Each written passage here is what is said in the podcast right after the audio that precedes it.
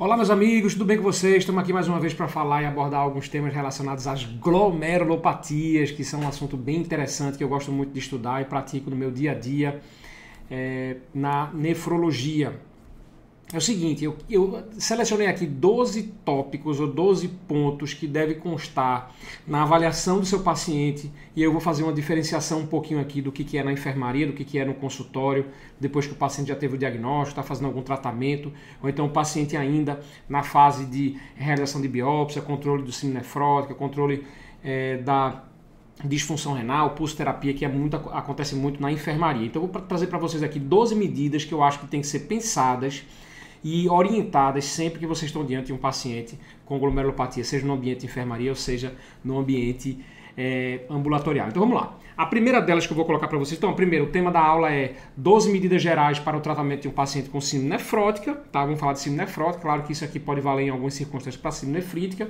ou para as doenças glomerulares como um todo. Então a primeira coisa que a gente sempre pensa é a restrição de sódio. O que, que acontece com a síndrome nefrótica? Ela causa muita é, reabsorção de sódio e água. A gente tem uma hiperativação de um canal que a gente chama canal epitelial de sódio, que é o ENAC, que está presente no túbulo proximal, mas muito também no túbulo distal. É onde haja milorida, lembra aquele canal onde o lítio entra na intoxicação é, por lítio. Enfim, esse canal é um canal que, que, que faz com que haja uma absorção é, importante de sódio. Esse canal, ele muitas vezes é ocupado por uma substância que na síndrome nefrótica ela está em excesso passando na urina é, e aí a plasmina acaba ocupando esse espaço, retirando o espaço de outra molécula, fazendo com que haja hiperatividade e hiperativação do ENAC. Esse é um, aspecto importante. É, então, quando o paciente, você está diante de um paciente com síndrome nefrótica edema, a restrição de sódio ela é muito importante. Muito importante porque vai fazer com que haja é, um balanço negativo de sódio, quando a gente consome menos, elimina mais, e aí o paciente tem uma tendência a diminuir a retenção hídrica, que acontece muitas vezes em associação. Mas é necessário restringir água também, isso é uma questão bem importante. A gente não necessariamente precisa restringir água se a gente não tiver diante de hiponatremia. Lembra que a gente tem hiponatremia hipervolêmica, normovolêmica e hipovolêmica. Nas hiponatremias hipervolêmicas, que são insuficiência cardíaca, é, cirrose, é, doença renal crônica e síndrome nefrótica, a gente precisaria restringir água também, porque o conteúdo de água livre, a quantidade de água livre no plasma está maior do que a quantidade de sódio, apesar de o sódio corporal total estar tá alto. Então a gente faz a restrição de água. Mas se o paciente tiver normonatrêmico, por exemplo, um paciente que já não está com síndrome nefrótica, não está descompensado na enfermaria, mas está é, no ambulatório já sem edema e, e o paciente não tem é, hiponatremia, esse paciente só precisa restringir o sódio, continuar restringindo o sódio e não precisa restringir mais a água, é, porque ele não está mais com intoxicação hídrica da hiponatremia hipervolêmica. Então a gente sempre pede para restringir sódio, que está relacionado à diminuição de proteinúria, está relacionado à diminuição do edema e diminuição da pressão arterial quando a gente tem é, hipertensão associada. A restrição de proteína pode, pode parecer contraintuitivo. Por quê? Porque como é que eu vou restringir proteína no paciente que está perdendo proteína pela urina e está com a proteína baixa no plasma, hipoalbuminemia? De fato, se eu consumir muita proteína, um, fazer uma dieta hiperproteica, a gente tem estudo já há muito tempo, já não, já há muito tempo, é, mostrando que se a gente aumenta a ingestão de proteína no intuito de corrigir a hipoalbuminemia, a gente não consegue corrigir a hipoalbuminemia e a gente só faz aumentar a proteinúria. E em estudos que utilizaram a restrição proteica, a gente acabou diminuindo a proteinúria sem ter uma influência importante na albumina sérica, porque a gente não vai restringir ao ponto de causar desnutrição. Ou seja, se a gente faz a restrição de proteína, a gente acaba diminuindo a proteinúria sem influenciar na albumina sérica, então é por isso que a gente diminui a, o consumo e faz a restrição de proteína. Tá? Uso inibidores do sistema renina-angiotensina aldosterona, tanto inibidor de ECA ou BRA e antigamente inibidor de renina, a gente deve utilizar, mas lembrando aqui a dica de a gente não utilizar isso no contexto de síndrome nefrótica descompensada, porque a gente vai exigir doses elevadas de diuréticos e muitas vezes existe o desbalanço hemodinâmico, microhemodinâmico renal, causando lesão renal aguda. Então o próprio Cadigo diz que nessa fase de uso de doses altas de, de, de furosemida, especialmente na síndrome nefrótica, a gente evita utilizar inibidor de ECA e BRA para evitar uma lesão renal aguda hemodinâmica hemodinâmica, mas sem dúvida, após esse paciente estabilizar, a gente deve introduzir, geralmente ambulatorialmente, inibidor de ECA ou BRA, tanto faz na nefrologia, qualquer um dos dois. O uso adequado de diurético é importantíssimo, porque paciente que vai fazer diurético tem que saber como é que faz a, o bloqueio sequencial do néfron, ou seja, a gente primeiro bloqueia na porção espessa da alça de Henle o transportador sódio potássio 2 cloros com a furosemida, que é o, o diurético de alça que a gente tem disponível aqui no Brasil.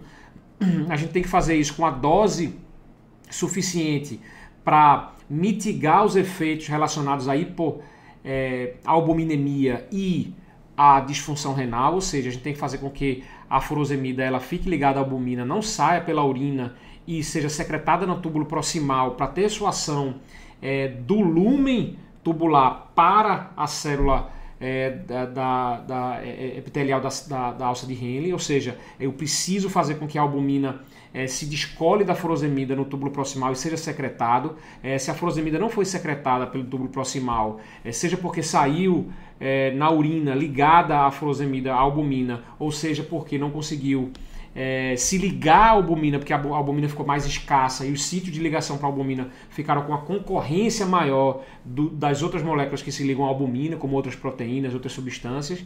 Então eu vou ter uma competição maior pela albumina e vou ter essa albumina muitas vezes saindo pela urina.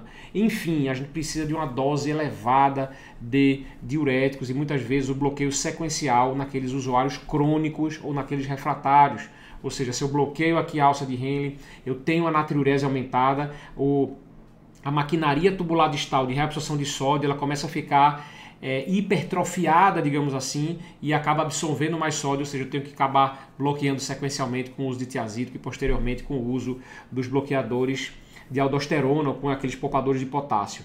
Tá? Então, usar adequadamente os diuréticos é essencial para a gente evitar é, que o paciente tenha é, a necessidade de fazer diálise, ou o pessoal fala muito aí de fazer albumina junto com furosemida. Muitas vezes, quando a gente faz a dose adequada, é o suficiente para ter um bom resultado em relação ao controle do edema é, e da hipertensão desses pacientes.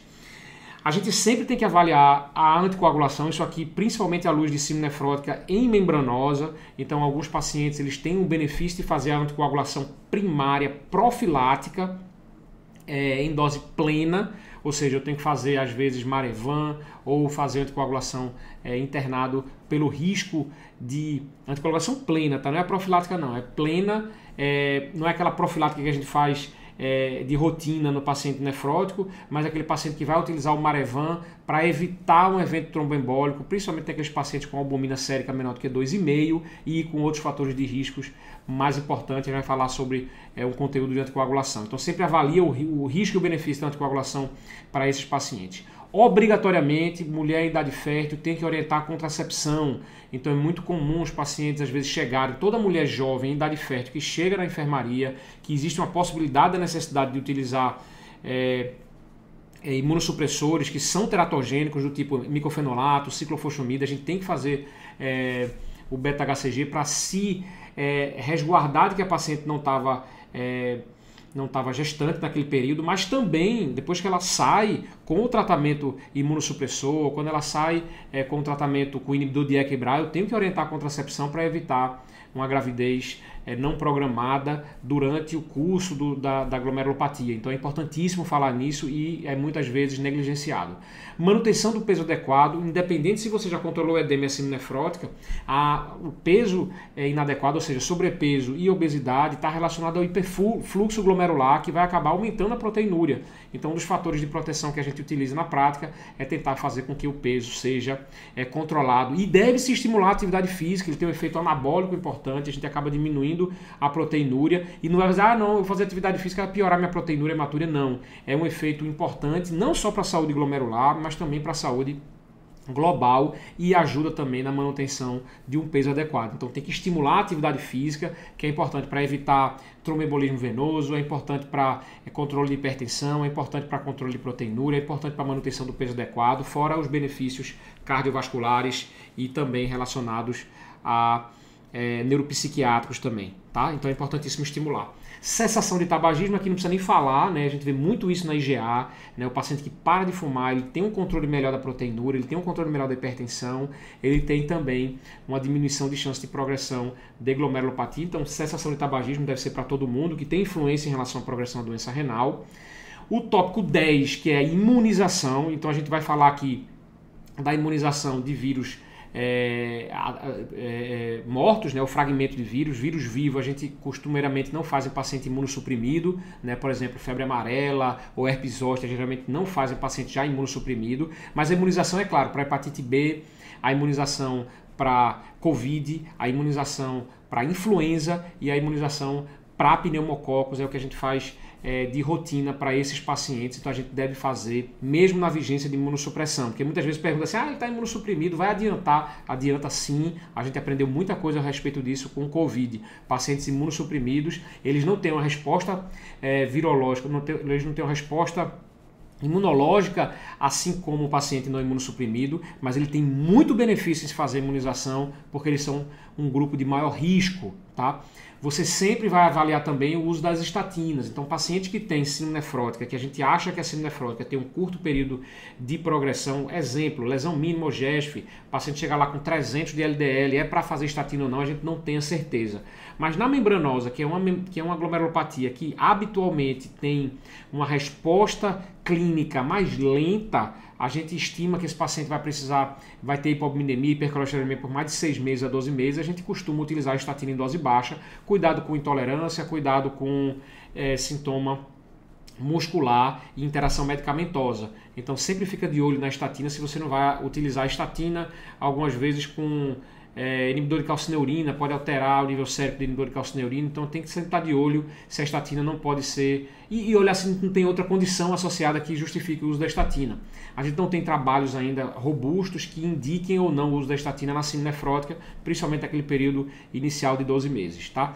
E por último, redução do consumo de álcool, que está relacionado a é, ganho de peso, que está relacionado a sintoma neurológico, que está relacionado a, a risco é, de não uso adequado das medicações, da adesão terapêutica, de hepatotoxicidade, de toxicidade pancreática. Então, esses pacientes são estimulados a não consumirem álcool, reduzir o consumo de álcool se forem pacientes etilistas ou consumidores de álcool de maneira é, de maneira abusiva, tá bom? Então, foi muita informação, foi. Aqui a, a, ideia é a gente tentar contemplar e fazer um resuminho de tudo que eu acho mais importante. É claro, se a gente falar de imunização é um monte de coisa, a avaliação de estatina tem um monte de estatina. Que estatina a gente prefere? A gente sempre prefere a atorvastatina.